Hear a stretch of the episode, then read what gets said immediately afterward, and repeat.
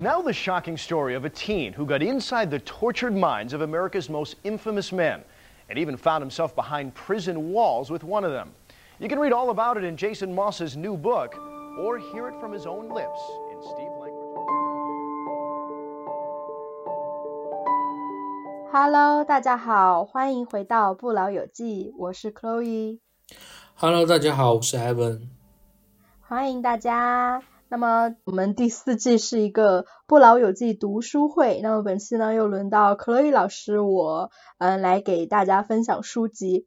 那么不知道大家还记不记得我们在第三季纳凉特辑的时候有一期讲了小丑杀人犯 John Wayne Gacy。然后呢，在那一期的最后呢，我有卖一个关子，我不知道大家注意没有，好像没有人在意啊。就是我说，嗯，我们接下来有一期节目还会讲到 John Wayne Gacy，他其实在入狱了之之后呢，还有他的受害者在出现，就是他的最后一个受害者。那么我们今天要分享的故事呢，也是跟 John Wayne Gacy 有关的，也就是要讲述 Gacy 的最后一个受害者，他的名字叫 Jason Moss。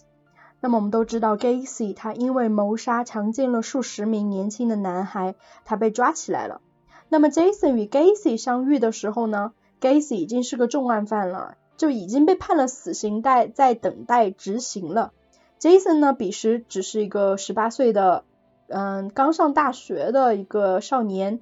那么 Jason 是怎么成为了他最后一个受害者的呢？本次播客的内容是基于 Jason Moss 他本人撰写的书籍《The Last Victim: A True Life Journey into the Mind of the Serial Killer》。那么这本书呢是荣登了1999年《纽约时报》的畅销书榜榜首，但是很遗憾的是本书没有中文版。但是因为我之前就夸下海口嘛，然后我本人又对这本书很感兴趣，也与我们上一季的主题息息相关，而且我觉得这个内容。也非常的有意思，所以还是嗯把它给读了下来，也花了我好几个月的时间。艾文老师应该有印象，就是我一一直在跟你说在读这本书，但是等这个节目做出来已经几个月过去了。对。那么这期节目呢，我们要按照书里的脉络来梳理一下，呃整个事件的经过，来为大家揭示 Jason 他为什么成为了 Gacy 的最后一个受害者。那么首先呢，我们来看序章部分，它其实是由 Jason 的任课老师，他叫 Jeffrey c o l l e r 撰写的。嗯，他主要是教授 Jason 的一部分大学课程。最开始呢，他就对 Jason 这个学生印象很深刻，直到有一天呢，Jason 邀请他去参加他的一个演讲。Collar 博士他其实不是很想去，因为他觉得一个本科学生的演讲好像也不是那么值得探讨。但是呢，他还是如约而至。他却惊讶的发现，学校的礼堂里坐满了人，甚至有很多人没有座位，就站在礼堂的后面。大家在聚精会神的等待着 Jason 的演讲，就连 Collar 博士呢，也被他的研究内容吸引了。在 Jason 讲完之后呢，Collar 博士找到了 Jason，表示说：“我觉得你的研究非常有意思。”没想到 Jason 苦笑着说：“没有人可以真正的理解。”后来呢，Collar 博士在协助 Jason 把他的研究内容整理成书的过程当中呢，他也意识到 Jason 他凭借着一己之力踏入了黑暗的世界，成为了这些血腥杀人犯的最后一个受害者。那么我们先来看一下 Jason 这个人，Jason Michael Moss，一九七五年二月三日出生于纽约，长在内华达，嗯，主要是在拉斯维加斯这个大城市。那么故事开始于 Jason 刚刚上大学的一个假期，那是一个热浪席卷的午后，Jason 来到市中心上拳击课，因为 Jason 他在平常的生活当中他是非常喜欢拳击，然后举铁，他是一个体格非常健壮的一个男生，但是呢他来早了，就距离拳击课上课还有一段时间，为了打发时间，然后躲避热浪呢，他就进入了一家书店，然后顺便吹吹空调。很快呢，他就在犯罪书籍那一栏停下来了。有一本书叫《小丑杀人魔》，这个书的书名引起了 Jason 的注意。而那本书呢，正是讲述的是 John Wayne Gacy 的故事。据 Jason 自己说呢，他一直有小丑恐惧症，所以呢，他就对这本书的标题就很感兴趣。于是他买下了这本书。在回家的路上呢，Jason 顺便回忆了一下自己的童年经历。其实 Jason 的家庭组成非常的简单，就是由爸爸妈妈 Jason 还有 Jason 的弟弟叫 Jared 住在郊外的一个可爱的小房子里。他的爸爸和弟弟呢都是性格很温和的人，但是他的妈妈相对来说，在这个家庭里面呢，她就算一个性格很突出的女士了。而且呢，值得一提的是，Jason 的妈妈也是一个犯罪迷。在 Jason 小的时候，他记得厨房的桌子上永远摆着他妈妈买的犯罪类的书籍。甚至啊，有的书上面还有一些害人的现场的照片。然后不管 Jason 愿不愿意呢，他妈妈总是会给他分享这些故事。在 Jason 反应过来的时候，他其实跟他妈妈一样，也迷上了这些故事。在进入青春期之后呢，Jason 他与母亲的矛盾日益凸显。Jason 分析认为，这是因为他跟他母亲太像了，因为他仍然是在拉斯维加斯读大学，在进入大学之后呢，他仍然在家里住。和母亲的矛盾加上学业的压力，有点让 Jason 喘不过气了。他回家之后呢，就阅读了 John Wayne Gacy 的那本书籍。读完之后，他久久不能平静。Jason 的心里有一个跟我们一样的疑问：为什么会有人犯下这样害人的罪行啊？他在犯案的时候在想些什么？而且 Gacy 的受害者都是像 Jason 一样的年轻男孩。那么如果 Jason 遇到了 Gacy，他会幸存吗？这个时候，Jason 的心里突然出现了一个想法，因为 Jason 他其实是一个很优秀的男孩子，他在大学里攻读的专业是心理学，但是呢，他其实一直想要从事法律相关的工作，因为他觉得自己非常的有正义感，然后对于这方面也非常感兴趣，不管是律师、检察官，或者说是申请 FBI 里面的工作，然后他就会他就在想，或许可能可以给 Gacy 写封信呢。听说 Gacy 有信必回，那么这个呢，可能成为他在学校里做的毕业项目。有了这个想法的 Jason，他迅速开始了行动。啊，不知道艾文老师对 Jason 这个行动你有什么看法吗？你是觉得他很勇敢，还是说他特别的鲁莽？我觉得挺有执行力的。哎，我觉得这种人很很会成功，就是有什么想法就立刻去执行，这种人很容易成功。现实生活中我还特别蛮喜欢这种人的。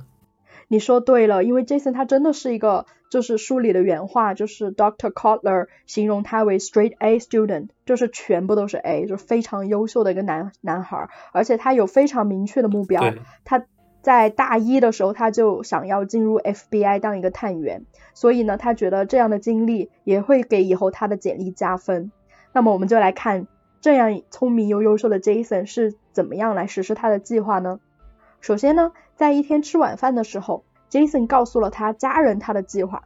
最开始啊，他的家人都不以为意，都以为他在开玩笑呢。你这是一个十八岁的男孩，你要给全国臭名昭著的杀人犯来信啊，然后开始嘲笑他。比如说，他妈就说：“这些连环杀手为什么会给你这个小屁孩通信啊？”然后他弟弟说：“啊，万一他用血书给你回信怎么办呀？”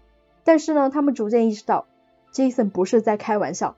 他的母亲首先进行了反对，但是 Jason 呢还是坚持了自己的想法。为了得到周围人的支持呢，他向当时的女朋友 Jennifer 分享了自己的计划。但是呢，意料之中的，他女朋友也不赞成。那么在这个时候呢，Jason 深知这个计划呢可能只能埋藏于他自己心里了。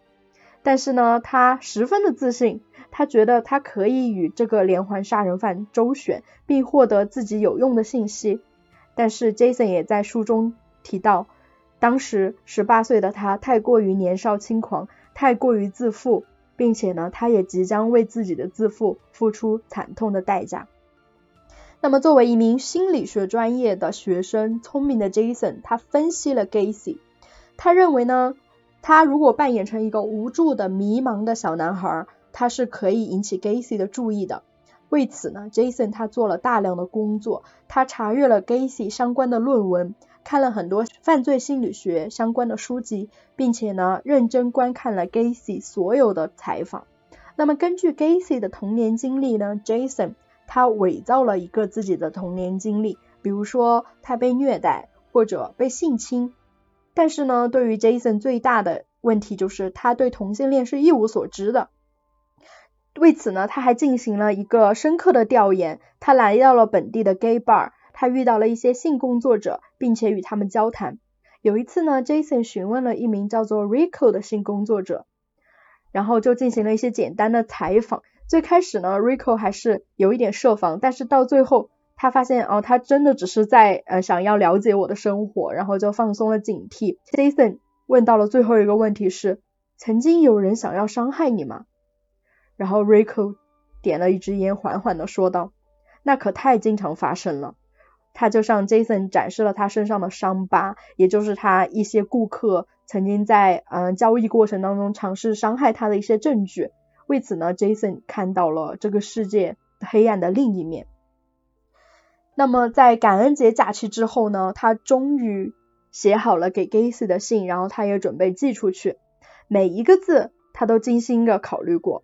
那么他的信呢，部分节选如下：他说：“亲爱的 Gacy 先生，你好，我叫 Jason Moss，十八岁，是内华达大学的一名学生。”那么这前面的信息都是真的啊，接然后在后面呢，Jason 就出现了一些他编造的，嗯，他的原生家庭的一点内容，比如说我父亲的怒吼让我把自己隔绝在房间里，我讨厌待在家里，我理解孤独需要朋友，如果你需要什么读物或者生活用品，请联系我，期待你的回信。在寄出信之后呢，Jason 松了一口气，因为他为了研究 Gacy 啊，他推掉了很多社交和学校的活动。然后在信寄出之后呢，他又一头扎进了朋友堆里，并且花了很多时间陪他女朋友。出乎意料的是，仅七天之后，他就收到了 Gacy 的来信。Jason 拿拿到信的时候，简直不敢相信自己的眼睛。他兴奋地冲出了房间，拿着信给他的妈妈分享这个好消息。没想到呢，他妈妈的表现却很冷漠。Jason 感到很失望，因为其实，在 Jason 的心里，他其实做了一件非常了不得的事情。他作为一个十八岁的大学生，然后他第一次给这个连环杀人犯寄信就收到了回信，但是呢，他妈妈显然没有给他意料当中的那种回应，让他觉得有点失望。对，然后我们来看 Gacy 他回了什么吧。首先呢，Gacy 的回信是很简短的，也有很多语法错误，反映出 Gacy 这个人呢，受教育水平不高。他表示。欢迎来信，并且呢向 Jason 提出了一些他的物品的要求。最重要的是呢，他寄来了一份调查问卷，他希望 Jason 填完之后再寄给他。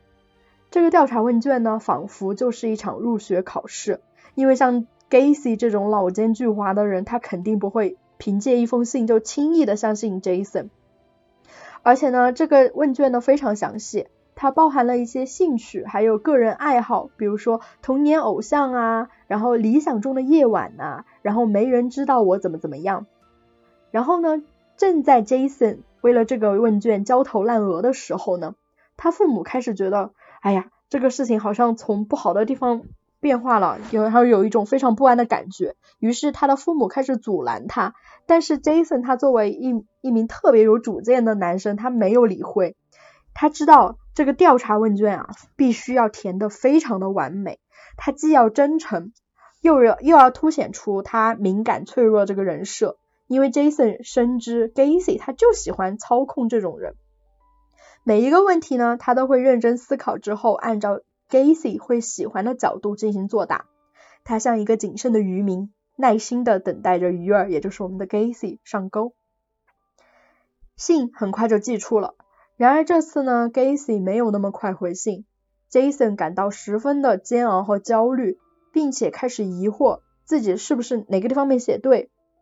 为了转移自己的注意力，他开始与其他连环杀手写信，包括曼森和 Richard Ramirez，这两个也是在我们之前的节目当中有提过的。嗯，大家呃如果不知道他们做了什么事，可以去听一下我们之前的节目，你就知道他们是多么残忍、多么心狠手辣、多么没有人性的连环杀手了。然后在 Jason 在与其他连环杀手周旋转移自己注意力的时候呢，Gacy 回信了。这一次的回信就很长。Jason 说，看 Gacy 的写的信感觉很奇怪，毕竟这是一个杀害了三十多个跟他一样年纪的年轻男孩的杀人凶手。Jason 想起自己看恐怖片的时候，总会对着电电影里的人说：“傻瓜，快跑啊，杀人犯要来了。”Jason 深知。如果他的生活也是电影，观众这时候也会说：“傻瓜，快跑吧，放下这个可怕的回信。”但是呢，Jason 像那些电影里面的孩子一样，继续朝着危险走了下去。Gacy 在信里表示说：“我是一个正直、诚实、开放的人。”然后他开始为自己辩解说，媒体报道的都是假的，我没有杀那些人。然后呢，信中有大量的篇幅在讨论 J.C. 的调查问卷。很显然呢，Gacy 对他的写的答案非常满意，而且呢，不断追问着一些细节，尤其是性相关的。他不断的表示，我我是一个思想开放的人，不会轻易的 judge 你的。Jason 说，要不是提前预设他是谁，哎，看看到回信还觉得这个人怪好的嘞。然后呢，在 Jason 的回信当中呢，他进一步把自己塑造成了 Gacy 理想当中的受害者的形象，以套取了更多的信息。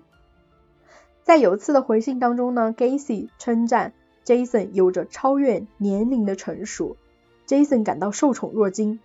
他在一众连环杀手中选择了 Gacy，而 Gacy 也在无数个想跟他通信的粉丝和媒体人当中选择了 Jason。Jason 说自己。earned the devil's nod，获得了恶魔的肯定。在这个时候呢，Jason 的心里其实出现了一点很异样的情感，因为他本来就是凭着一个很功利的目的去给 Gacy 写信的，但是在这个时候呢，Gacy 称赞了他，并且，嗯，据 Jason 说，他是给了他，嗯，父母都没有给他的那种肯定，让他觉得他还挺高兴的，就是发自内心的那种高兴。然后呢，在与 Gacy 的通信过程当中呢，他每天都在研究怎么给他回信。他不仅要遣词造句，每个单词都要小心翼翼，而且呢，他还要不断的检查自己的信件里他的信息是否前后一致，因为很多都是他编的嘛。因为他知道，哪怕一个小小的纰漏都会引起 Gacy 的怀疑。有的时候，Gacy 甚至会故意在信件里说：“还记得三周前你说你穿的那个红色上衣吗？”你怎么再也不提了呢？来提来提醒，甚至警告 Jason，你说的每一个字我都记得。其实 Gacy 这种呃话语呢，也是一种操控的手段。那谁知道他说的是真呢还是假的呢？他也是在提醒 Jason 不要撒谎。然后呢，给 Gacy 通信的这件事呢，占据了 Jason 大量的时间。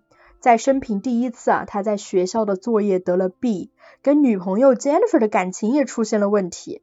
然后跟朋友的关系也越来越淡了，因为什么社交啊，什么大家一起玩啊，他都没有时间去参与。而且他跟大家在说他做了这件事，所有人都不理解，都觉得他很怪。嗯。那么他的家人呢，也越来越担心他。他的妈妈开始阻挠他，并且翻他的个人物品。为此呢，J.C. 还专门购买了一个保险箱来放 Gacy 的回信。为了不让父母来收他的邮件呢，他经常翘课回家收信。这个时候，他感觉每一封信好像都是 Gacy 对他的肯定，而这种肯定是他的父母从来不曾给他的。在他与跟父母还有朋友关系越来越紧张的同时呢，相反，Gacy 在信里啊与他聊学校、聊棒球、聊音乐。当然啦，他有时候也会为自己的罪行辩解。他说的太过于有理有据，以至于 Jason 说我自己差差点都信了。直到 Jason 差一点点就要对 Gacy 感到同情的时候，Gacy 的游戏开始了。因为大家不要忘了，不管他表现的多么友善、多么正常，他其实是一个十足十的杀人凶手，他是一个非常严重的心理变态。因为 Gacy。因为 Jason 给 Gacy 写信，他是为了套取一些信息，然后自己好去嗯升学也好，或者考法学院也好，他是有有目的的嘛。那么我们要想一下，一个作为杀人凶手的 Gacy，他给这个十八岁男孩回信，他难道就是没有所图吗？也是不可能的呀。嗯。他给 Jason 回了这么多信，当然不是为了交朋友。终于在有一封信里，Gacy 他提到了 Jason 十四岁的弟弟 Jared。他表现出了对 Jared 一种很不正常的兴趣，那么这当然呢引起了 Jason 的警觉。他在自己的回信当中呢尽量避免呃提到自己的弟弟，然后试图进一步得到 Gacy 的信任。然后为了转移 Gacy 对自己弟弟的注意力呢，他开始主动的提出一些性相关的话题。起初啊，看到 Gacy 热情的回信，Jason 还觉得他的内容有点好笑，虽然呢。Gacy 一再否认自己的杀人行为，但是呢，在他给 Jason 提到的性幻想当中呢，还是不断的出现他对杀人这件事的态度，而且呢，他开始称 Jason 为 Toy Boy，并且他开始向 Jason 索要照片，而且照片里呢也需要摆上他需求的姿势。更让 Jason 感到害怕的是，Gacy 再次提到了 Jared。然后这时候呢，Jason 告诉自己的弟弟，能不能用他的口吻和字迹给 Gacy 回信。Jared 当然表示非常抗拒啊，而且也很不理解。但是在 Jason 的一再要求下呢，他终于同意了。因为 Jason 觉得，如果以 Jared 的口吻去给 Gacy 回信，Gacy 呢可能会透露一些不会给 Jason 讲的事。当然啦，Jason 他没有让 Jared 接触任何信件的具体内容。在这个时候，他还觉得。逗弄 Gacy 是一件很有趣的事，但是呢，其实，在与 Gacy 的通信过程当中呢，Jason 的生活有了很多的变化。有的时候呢，他突然觉得 Gacy 才是这个世界上最了解他的人，他觉得悲凉又孤独。而 Gacy 呢，也在信中不断的挑战他的界限。他在一封信里提到：“真可惜你没有电话，如果你有电话的话，或许我们可以谈论更多的事儿。” Jason 这个时候感到很兴奋，他可以给 Gacy 通电话。于是呢，他鼓起勇气，把自己私人电话的号码告诉了 Gacy。一个周天上午早上九点，Jason 的电话响了起来。What's up, buddy？电话里传出的声音让 Jason 有了一种在跟多年没见的老朋友通电话的感觉。他们就开始通话了。Jason 呢，其实在强装镇定，但其实他的心在狂跳。事后呢，他冲下楼，兴奋的给他的家人分享这个消息，说：“我给张文 Gacy 打电话了。”但是呢，他发现，嗯，母亲仍然对他进行着冷嘲冷嘲热讽。同时呢，在 Gacy 这个项目成功以后呢，Jason 他其实跟其他连环杀手的通信也开始日益的深入了，并且呢，由于他嗯，不停的在跟这些连环杀手通信。他其实，在邮局已经变成了一个名人，就是大家会收到从全国各地的监狱里寄来的那些赫赫有名的连环杀手的回信。其实，大家在邮局里也开始在谈论这个怪小孩。其实，怎么感觉 Jason 有点沦陷了？对对，真的真的是有点沦陷了。我们在后面也会也会谈到，就是他其实嗯，有一点。不知道自己已经处于什么样的黑暗之中了。他始终觉得自己可以 handle，但其实他不能 handle，而且他周围的所有人都不能理解他，他是很孤立的。他作为一个很孤独的人，他密切的在与这些很黑暗的灵魂进行交流。对他其实其实是一件很危险的事。那么我们再聊一聊他跟其他几名呃连环杀手他是怎么接近他们的吧。他跟不同的杀人犯呢，他也伪装成了不同的面孔。比如说呢，他曾给 Charles Manson、Richard Ramirez 还有 Jeffrey Dahmer 有过通信。那么这这三位呢，在我们播客当中都是出现过的。嗯，不知道他们做了啥的听众呢，也可以回去听听那几期。总而言之呢，就是极度扭曲、残忍与冷血的杀人犯。对于 Charles Manson 呢，Jason 就伪装成了他的信徒。但是出人意料的是，Manson 让他去联系 Jason 家附近还有曼森家族的人。要知道，曼森家族杀害 Sharon Tate 那是六十年代的事儿，那么写写这本书的时候已经是九十年代了，就过去小三十年了。曼森家族的人他居然还在暗处活动。这个时候呢，其实 Jason 他已经有点害怕了，因为他用的是真实的姓名和地址与他们进行通信的。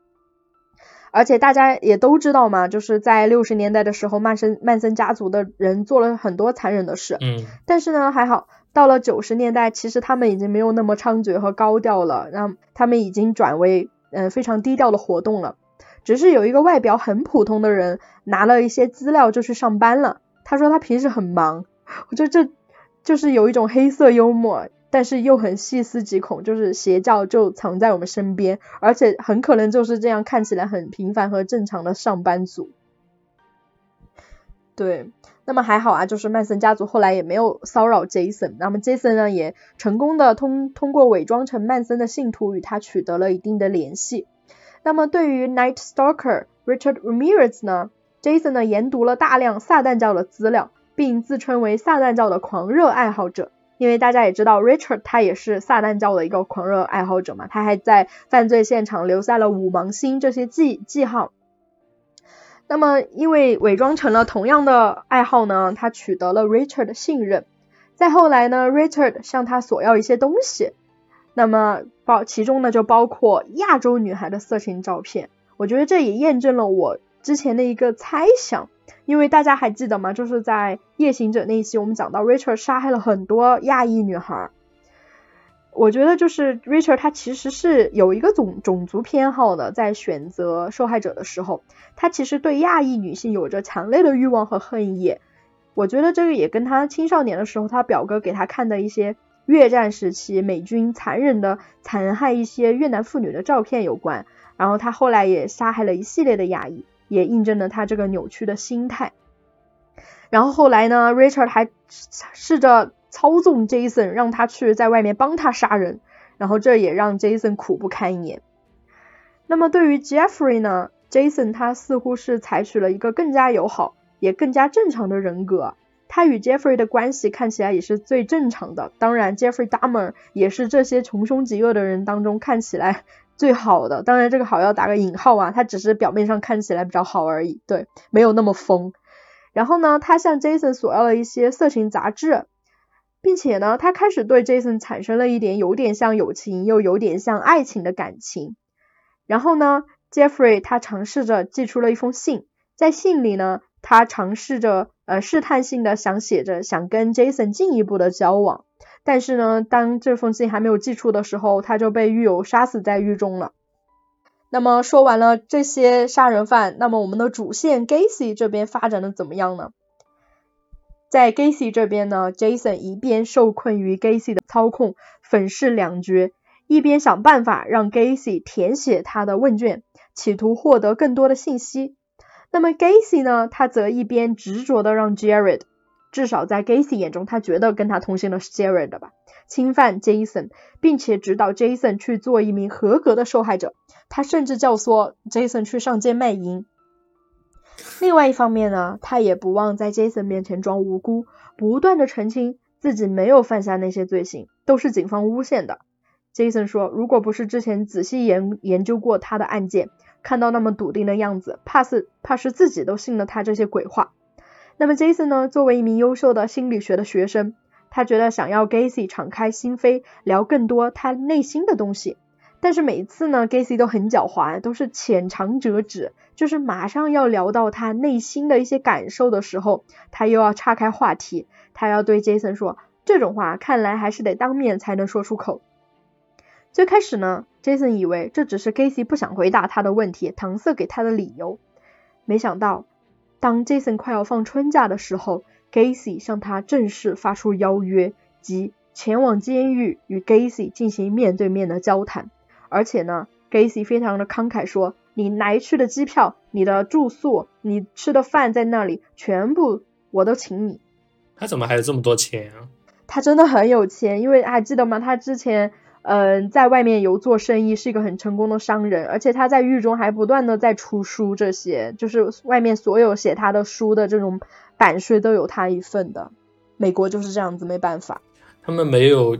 有一个刑罚叫做没收全部财产吗？这个我不太清楚，可能没有吧。反正他还在监狱里过得蛮滋润的。这个这个过得蛮滋润的也蛮重要的，因为会为我们后面的发生的事打下一个铺垫。嗯，好。那么对于 Gacy 这个邀请呢，Jason 感到兴奋又忐忑。他想办法说服了他的母亲，因为他会说这是一个多么难得的机会啊！而且监狱啊，他他他是重刑犯，肯定会安保很严格。而且我跟他面对面采访了之后，你知道我的我就可以进入研究生院或者法学院了。然后他妈就还是不是很放心，于是呢，他妈妈亲自打电话给 Gacy，并且给监监狱的典狱长确认了安保的细节。然后呢，典狱长给母他的母亲承诺。首先，Gacy 的手和脚都会有镣铐。第二呢，Gacy 和你的儿子不会面对面交谈，他们会隔着一个防弹玻璃。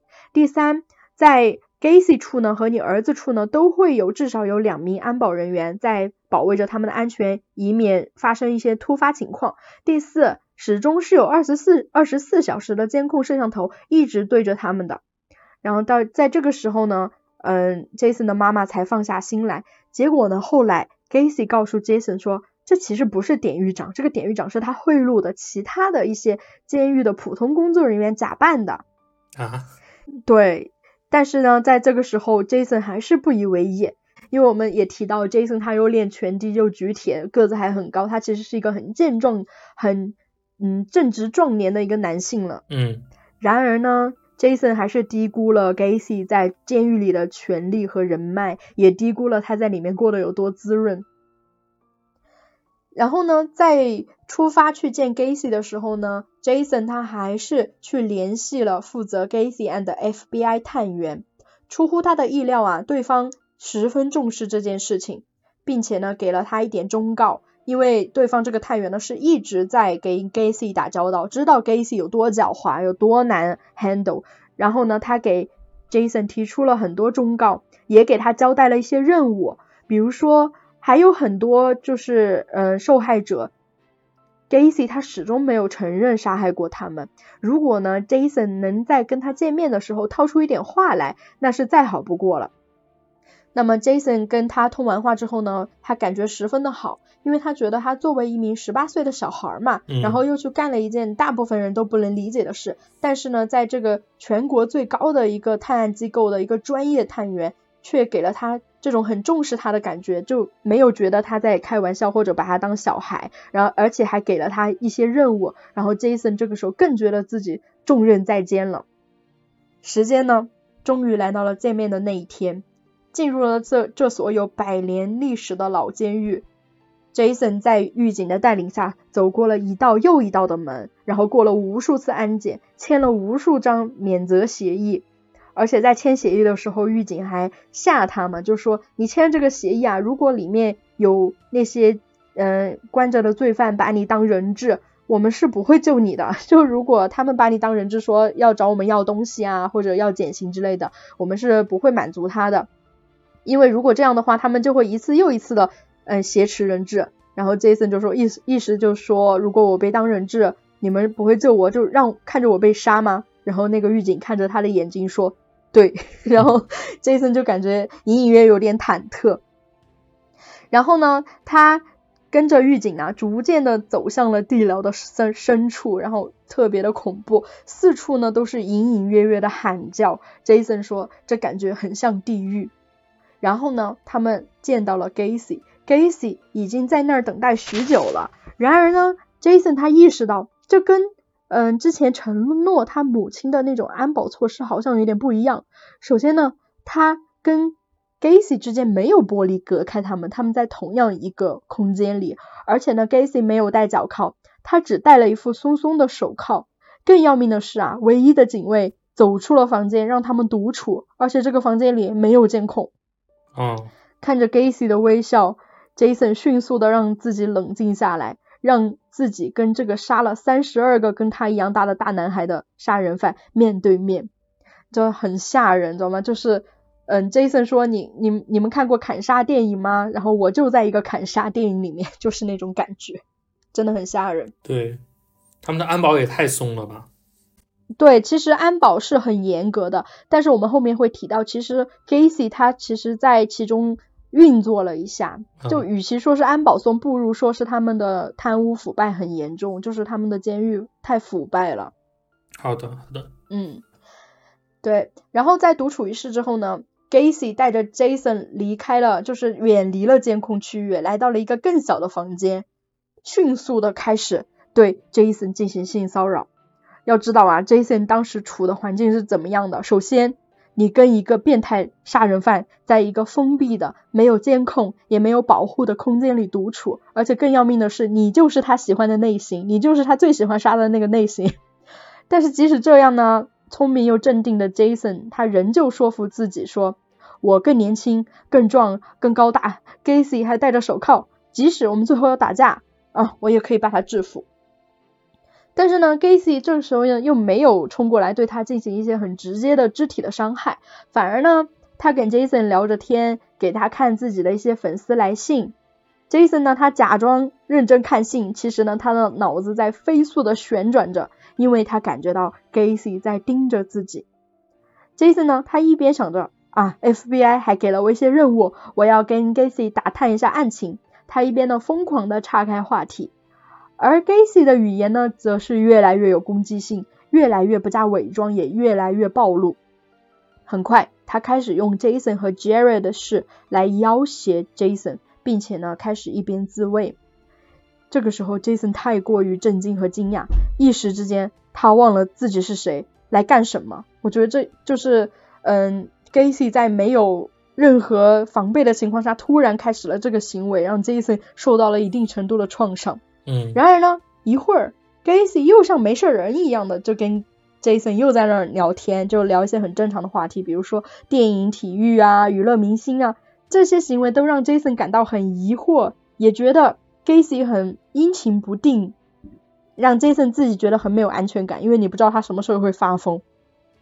但是呢，Jason 还是抓紧机会跟 Gacy 聊案情，他们聊的呢是他的第一个受害者，也是 Gacy 唯一承认杀了的人。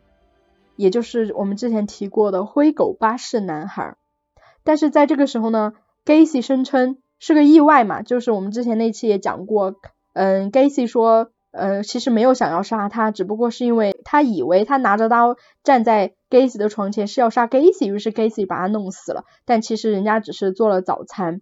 但在这个时候呢，Jason 他捕捉到了一个信息，因为 Gacy 说不小心把灰狗巴士男孩杀了之后，他就把他拖到了 Crawling Space。然后 Jason 就反问他，如果只是意外的话，你为什么要把他拖到 crawling space 而不是报警？然后这个时候 Gacy 用沉默来回应他。其实这个时候 Gay Jason 已经捕捉到了一个重要的信息，也就是其实灰狗巴士男孩并不是像 Gacy 声称的那样。嗯。然后呢，在 Jason 不断的追问他这些案情细节的时候呢，不耐烦的 Gacy 他终于生气了，他开始拿出了他藏在袜子里的润滑油。他说：“这个这个润滑油就是我精心为你准备的，并且威威胁 Jason 说，在警卫赶来之前，我就可以把你弄死。虽然呢，Jason 直到这个时候呢，他其实可以从自己的假人格里出来，他想让 Gacy 知道他是那个非常强势的男的。然而呢，奇怪的事情发生了，他发现自己在这种情况下真的变成了他塑造的那个无助弱小的男生，他无法动弹。”但是呢，Gacy 很奇怪的没有采取行动，好像刚刚那个威胁要强奸杀人的不是他一样。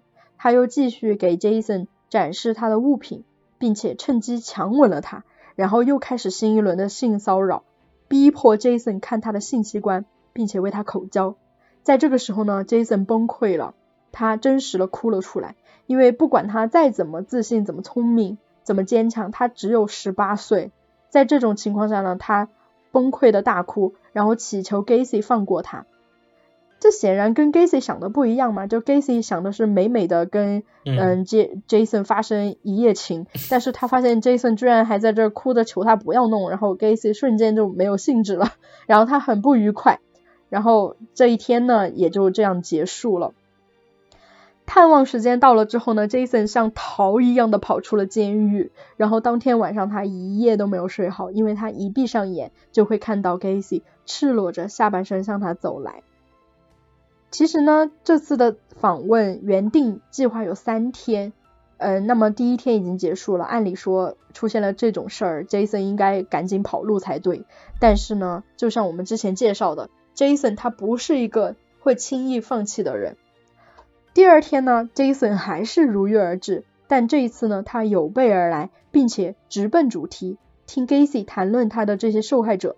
这一次呢，Jason 他充满了警觉，但是很快他注意到 Gacy 手中拿着一支笔。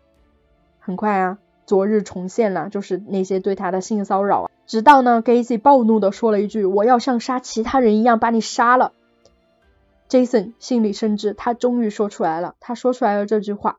就在 Gacy 尝试着强奸 Jason，而 Jason 也准备反抗的时候呢，警卫赶到了。这一次呢，Jason 赶紧跑出了监狱，并且预定了第二天回家的机票。即使呢，他的原计划还有一天探望时间，他也决定要跑路了。终于决定要跑路了。在飞机上呢，Jason 望着窗外的风景，他不想跟任何人说话。在这个时候呢，这个骄傲又自信的少年，他终于知道他错了，他真的错了。他成为了 John Wayne Gacy 的最后一个受害者。那么回到家之后呢，情况并没有好转太多。Jason 他仍然夜夜噩梦，他不敢跟父母和弟弟讲述自己在监狱里的真实经历，他只能把那些他受伤害的经历抹去，然后给他们讲一个美化的版本。而 Gacy 呢，也对他的提前离去非常的不满。Jason 意识到他自己必须要隔绝 Gacy 了，不能跟他进行更多的交流了。于是呢，他开始不回信件，也不回电话。无能狂怒的 Gacy 呢，再次提出要用 Jason 和 Jared 的事情来威胁他。最后呢，Jason 他终于鼓起勇气，反过来威胁 Gacy，然后就终于展露出展露出他人格中很真实、很强势的那一面嘛。然后开始威胁 Gacy。Gacy 在沉默中挂了电话，那也是 Jason 最后一次与他通电话，因为在几个星期之后呢，Gacy 就被执行了死刑。那么 Jason 的结局是怎么样的呢？首先，他以优异的成绩从大学毕业，而且在大学毕业之后呢，他也仍然在从事着相关的研究，并且亲自采访了一些其他的连环杀手，比如说 Henry Lee Lucas，并且如他自己的安排呢，在公检法系统工作。他多次的在电视和真人秀里分享自己的研究内容。然后，嗯，也是赚了不少的钱，事业也非常的成功，也成立了美满的家庭。这看起来是一个十分美满的故事，但是事实上呢，Jason 从未走出这些连环杀手带来的阴霾。他不断的在梦中看见向他逼近的 Gacy。二零零六年六月六日，他于家中自杀，年仅三十二岁。所以呢，这也印证了我们这本书的名字，它叫《Last Victim》。自信而优秀的 Jason 呢，他最终也是变成了 John Wayne Gacy 的最后一个受害者。这个结局也是非常的唏嘘的。嗯。那么在本书的最后呢，为这本书撰写序言的 Jeffrey Cotler 博士，他也为这本书撰写了一个尾声。他讨论到，曾经有很多人都在问 Color，就说为什么你的学生要写这样一本书啊？他到底是怎么样啊？然后大家会。众说纷纭，比如有人说 Jason 他其实自己就有犯罪倾向，但是呢，因为他比较聪明，他也有良好的家庭教育，他就想要了解这些杀人犯，然后防止自己去杀人。第二呢，大家会猜测他是不是对自己的性取向感到迷惑，然后想要去求证一些事情。然后第三个呢，大家会说 Jason 太自恋了，太自我中心了。第四个呢，就说他太完美主义了，他不能他不能忍受自己做一个事情不把它做完或者做的很完美。但是这上面的四个猜想呢，均被 Collar 教授一一反驳了。他说，Jason 是一个优秀聪明的孩子，但是呢，他的自负驱使着他去做危险的事情。那么本书呢，不仅仅是一个年轻人在危险的道路上尝试的故事，它更像一个寓言。它讲述了一个在一个美化暴力、把杀手塑造成名人这样一个病态社会里发生的事情。嗯，其实我也觉得，我听完过后这个故事，我也觉得这个故事像一个 adventure，就是一个自己主角就会觉得自己很有主角光环，然后去挑战一些事情。就是其实我听下来有点像一个黑暗版的或一个真人版的，就是那种。那种冒险闯关游戏，但是最后，但是他对他却是一个悲剧，呃，类似于悲剧吧结束的。是的，是的，也是非常的唏嘘。最终呢，他还是没能逃出来。我觉得这也告诉我们，这些连环杀手有多可怕。你知道，他当时连环杀手已经被关在监狱里了，然后也是年迈多病呢，就不像他正值盛年的时候那么体力充沛，他仍然可以。就是远程操纵别人，然后让别人，即使他已经被执行死刑了，在在他死后，他的受害者仍然走不出这个阴霾，然后结束了自己的生命，这是非常可怕的。对对对，那么我在看完这本书的时候，我其实嗯也会在想，因为我之前看这个梗概，我觉得百思不得其解，就是这样一个天之骄子，一个优等生，他为什么要去做这样的事情呢？然后我在书中，我觉得我找到了答案。我觉得 Jason 他为什么想要做这一切，他其实就是想要得到母亲的关注。这也跟我们之前讲 Matthew Perry 那一集嗯，之前也有讲到过，就是母亲双亲对人的关注。嗯，因为呢，书中最开始我们提到嘛，就是他的妈妈是这个家里面相对来说性格不太好的那一个人。在初中呢，Jason 也举了很多具体的例子，因为你会发现很奇怪啊，这不是讲你跟连环杀手的事情吗？但其实，在前面他花了很多很多篇幅来写他跟他妈妈的关系。比如说，Jason 会回忆，在他上中学的时候啊，有一天他妈妈给了他一百美元，因为他妈说，哎，你最近表现还挺乖的，然后你就去买点东西吧。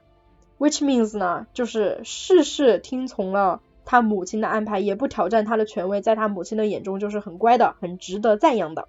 嗯，但这个时候呢，Jason 已经有两年没有买过新鞋了。他很兴奋的从商场回来，告诉他妈妈说：“妈妈，你看看我买的新耐克。”没想到他妈妈的态度却很冷淡，说：“这下你开心了吧？”Jason 感到很不解，这不是你给我钱让我去买自己喜欢的东西吗？然后呢，他妈又开始指责他，为什么在家里什么都不做？一点也不知道父母的工作有多辛苦，还花那么多钱买鞋。然后 Jason 就坦白说，他母亲的阴晴不定让他从小就很没有安全感。他母亲是亚洲人吗？这 不是，是白人。OK，好。对这个例子大家应该也不陌生，就你在生活当中应该也遇到过，真真的很耳熟。对对，那么他母亲不仅阴晴不定。第二呢，就是他母亲是个犯罪迷，他母亲对犯罪题材非常的着迷，而且呢，Jason 也举例子，就是他小时候有一个最大的爱好，就是跟他妈妈一起去他们市里面的图书馆，然后坐在那儿一坐就是一下午，然后大家一起看书。嗯，就是他们独特的母子时光。然后有一天呢，他说那个图书馆快要关门的时候，他跟他妈妈还在里面看。然后他妈妈就看到了一个连环杀手的，他就很兴奋的跟 Jason 说：“哇，儿子，你看这个连环杀手好变态。”然后就把人挂在那里，然后把皮还剥下来了。Jason 就表示很不想看，因为他当时还蛮小的，十三四岁吧，他就说我不想看。然后他妈妈还要逼迫他看，然后最后 Jason 跟他妈就大吵一架，然后。不快的结束了这一次的看书之旅，然后这个例子呢就可以看出，其实他母亲对于犯罪题材是非常感兴趣的。其实小的时候呢，Jason 不是那么感兴趣，但是不知不觉当中呢，他其实跟他母亲一样，也对这些题材非常感兴趣。而且他为什么想要选择这样一个研究方向呢？我觉得其实也是他想让他母亲多看看他吧，包括他每一次。嗯，收收到 Gacy 的来信或者 Gay 接到 Gacy 的电话，他都特别的开心，然后跑去跟他母亲分享这一切。但是每一次他母亲都没有给他想象中的那种，嗯，比较热烈的答复，都是很冷淡的。我有时候在想，如果他母亲就表现出就是很开心，很为他开心，他会不会还还要去做后面这些事呢？我觉得他做这些事，他就是想要给母亲证明，就是。我做的事是很了不得的一件事，不是你想的那样小过家家那种感觉。我觉得他有在刻意的迎讨好或者迎合他的母亲，因为他知道他的母亲非常迷恋这类似的事情，但是他做了他母亲喜欢的事情，但是他母亲却选择刻意忽视他，其实这样会更挫败。嗯，对，是的，所以我觉得他母亲就是。嗯，也不能这样怪他，也不叫怪他哈，就是说他做的事情其实无形当中，嗯，把他儿子推向了就是这个事情越来越坏的发展，包括他的一些教育也是会让他儿子会去干这样危险的事情。包括现在很多一些教育理念，就是说的，呃，举个例子啊，可能不是那么恰当，就比如说小孩哭闹的时候，不要去理他，让他哭闹，然后就主动去忽视。呃，忽视那个小孩儿，就有些人就会很赞同，有些人就会反对。其实，在呃这个个人的看法而言的话，其实这也是忽视小孩儿的一种表现嘛，因为他表现出来这么，不管是噪音，通过哭的方式，通过闹的方式也好，他其实是想得到一些关注的。但是这个时候去刻意引导他的话，可能。会可能会产生跟那 Jason 类似的一个想要获得关注、获得认同的这么一个心理状态。对，是的，是的，你刚刚说的这个理论，嗯，在摩登家庭里面也有出现过。然后呢，嗯，这个理论其实是一个嗯近现代的吧，现代的一个嗯欧美那边的教育专家他提出来的，就是这个这个方法是他提出来的，并且呢，他在自己的子女身上试验了这个方法。嗯，然后最开始呢，大家会觉得这个方法很好，就是培养婴幼儿的一个独立性，然后跟父母很早就分房间睡，然后不管他怎么哭闹就无视他。然后呢，就在欧美大肆推崇过几十年。结果呢，大家最后发现这个教授呢，他的这几个子女就用被他用这样的方式抚养长大，最后不是自杀就是得了严重的精神疾病。然后大家才发现这样是不行的。所以现在就千万不要忽视婴幼儿的嗯一些需求，就可能会导致日后很严重的心理问题。对，对。那么 Jason 除了跟他母亲的关系很复杂以外，我相信大家也听出来了，他是一个特别自信，或者说是自负的一个人吧。嗯，就是这个图书呢，亚马逊上面有很多评价，当然了是好评居多，也有很多差评。就差评就会说，这只是一个很自负的白人小孩，他觉得自己无所不能，然后就去挑战一些其实自己根本就没有办法处理的事情。但是其实呢，我觉得这种自负的背面是软弱，就是 Jason 他不断的强调，我不怕他，我比他强，我我其实很强大，我去挑战他。但其实我觉得这种背后隐藏的是他很害怕，所以他才表现出嗯这样去挑战。就像一些。嗯，校园霸凌就是霸凌别人的人，他其实内心才是最软弱的人，才是最不能在校园里很好的生活的人。所以呢，他为了掩饰自己的软弱，他就去霸凌别人。其实我觉得这个背后的逻辑跟 Jason 想要挑战这些事情是一样的。他表现的自己无所畏惧，可以直面这些连环杀手，但其实背后隐藏的是他很害怕这些黑暗的东西。那么事实上呢，也证明。他确实没有办法处理。我刚刚为什么说就是，嗯，他让我想到就是类似于在看一个冒险的一个动漫，或者是迪士尼那样的一个动漫了。因为他的这个故事让我就觉得他相信自己身上是带有主角光环的，然后这个主角光环可以带带他克服任何困难。就是有一，就是他就把那个动画里的那种勇气、自信，就真实的带到现实生活中来的。他觉得他可能会有一个美好的结局，跟动画一样，但是结果不是这样的。对，是的，不就是所有的那种呃冒险动画的男主角的特质，Jason 都拥有，而且他也特别的机警，特别的镇静，对，而且他也完美的逃脱了，就是他至少没有受到一些人生的伤害。这看起来表面上看起来确实，这个整个书的内容都像一部电影。但是呢，我觉得 Jason 他个人的结局呢，是给这本书画上了一个非常令人沉默又令人深思的句号。嗯，而且呢，他当时才十八岁，十八岁呢，其实人的大脑都还没有完全发育发育好。人的大脑是在二十多岁的时候才完全发育好的，这也是我们为什么说的，其实人在你的嗯二十代早年的时候，你才能真正的成熟起来，因为你在十八岁的时候，你的很多脑功能都是没有发育全的，然后在这个时候呢，你大量的去接触这些黑暗的东西、反人类的东西，你很容易的就会受到影响。而且呢，虽然 Jason 他是很聪明的。也也是相对来他这个年龄来说很成熟的，但是他其实还是有一点青少年的那种不负责任在里面，也没有太记后果。比如说你像他的一些家庭住址、他的电话，他都是真实的跟这些杀连环杀手通信。那么也庆幸啊，像曼森家族这种没有再找他的麻烦。但是万一呢，就是你跟这些。嗯，穷凶极恶之徒用你的真实信息去跟他们交流，万一他们想对你做些什么，这其实是很容易发生的。而且在此期间呢，他还用他弟弟的口吻去跟 Gacy 通信，然后在 Richard Ramirez 找他要照片的时候，他还去找找了自己的一些女性朋友，然后把他们的照片寄给 Richard Ramirez。我其实觉得这也是不是很负责任的一种行为。嗯，是的。对，而且呢，我觉得里面还有一个很值得深思的一个点，就是大家会猜测 Jason 的性向是什么。虽然呢，如果你去看书的话，你就会知道，就是 Jason 他一而再再而三的否认自己有同性恋倾向，并且呢，他也一而再再而三的在那里说啊，Gacy 又胖又丑又老。但其实我觉得他真的某种程度上被 Gacy 吸引了。虽然呢，他在书里一直在否定这一点，但是我觉得其实 Gacy 对他来说是有吸引力的，甚至说有性吸引力。这只是我的一个猜测啊，因为 Gacy 对他的赞扬他会很很 flattered，然后 Gacy 对他的评价他也会很介意。对我觉得他其实是被 Gacy 吸引了的，虽然他在极力的否认这一点。对，其实听。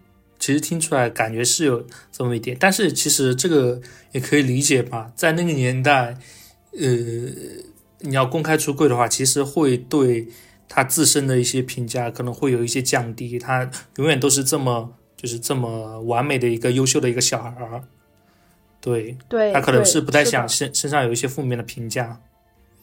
是的，能理解，能理解。但是我只是说，我在读这种书的时候，因为这本书也是 Jason 自己写的嘛，嗯，在读很多话语的时候，我就是能感觉到这种欲盖弥彰，或者说此地无银三百两的感觉。嗯，对。而且呢，他塑造的那个无助的男孩，我觉得在某种角度来说，其实也是他真实的一部分。嗯，倒也不是说他那个自信自负不是他真实的他，只是说这些特质都同时存在于他的人格当中，只不过他向外界展示的就是那种很阳光的那一面。那么他向 Gacy 塑造的那个脆弱的形象，其实也是他内心的另一面。对，对。那么其实大家也就饶有兴致的讨论。还有一个话题就是他自杀的日期，他是在二零零六年六月六日自杀的，那么连起来就是六六六。大家也知道，就是六六六在西方是一个非常不吉利的数字。对对，大家也会在猜想，就是他自杀选选择这样一个日期自自杀，是不是跟他接触了大量的邪教和撒旦教相关的内容有关呢？这个我们也不得而知了。对对，嗯。那么自负的 Jason，他以为他可以操纵这些连环杀人犯，没想到最后是反操纵了。而且呢，当亲情、友情和爱情都没有支撑他，都没有听他讲述内心话的时候呢，学校的一些教授呢，其实也在给他泼冷水。大家的不理解伴随着他。Jason 有时候说，虽然我的肉身没有被 Gacy 埋在他的房子下面，但的但是我的灵魂的一部分。已经埋葬于黑暗了，这也是很一个很心碎的结局。那么这本书呢，还有一个相关的改编的电影，叫《Dear Mr. Gacy》，亲爱的盖西先生。嗯，也是大概的把这本书里面的内容，主要内容都拍出来了。大家嗯感兴趣的话可以去了解一下，但是也避免不了的就是电影里面它肯定会有一些脸谱化和美化，还有性化的嫌疑，肯定是跟我们的真实事件是有差距的。如果你对真实事件的一些细节感兴趣的话呢，也可以去读一下这本书。听完这个故事确实很唏嘘啊，就是 Jesse 感觉还是一个挺好的小孩儿，然后他为了自己想未来想要从事的事情，或者是想要得到父母的帮帮助，或者是得到呃身边人的认可，然后去做了这么一个冒险的事情，然后最后自己身陷轮毂，其实还是蛮心虚的，就又有一点为他可惜，但是这个就是现实，就是会这样出其不意，不是每每件事情都有一个美好的结局。是的，是的。嗯，就像 Jason 他自己说的一样，就是他自己在看电影的时候，他都会让这些小孩快跑啊，杀人犯来了。然后他也深知，就是别人在看他做这些行为的时候，也会对他说：“快跑啊，傻孩子，杀人犯来了。”但是已经没有办法了，他其实他的灵魂早已陷进黑暗了。哪怕他最后在飞机上返程的时候，他已经知道为时已晚，他做错了。但是已经没有办法挽回了，这也告诉我们这些杀人犯有多么的可怕。那么大家也不要轻易的对这些很黑暗的东西，嗯，过度的沉沦。我们还是要健康生活，开心生活，保持自己内心的一个健康和充盈。对，可以每天起早上起来拥抱太阳，让身体充满。满满的正能量。是的，是的。如果有什么不开心的事情，一定要跟周围的家人朋友多聊聊。如果实在没有家人朋友聊，你到我们的评论区来聊一聊也可以的，我们一定会回复的。对，不要骂主播就可以。对对，好，那么本期节目就是这样啦。我是 Chloe，我是 Ivan，拜拜，拜拜。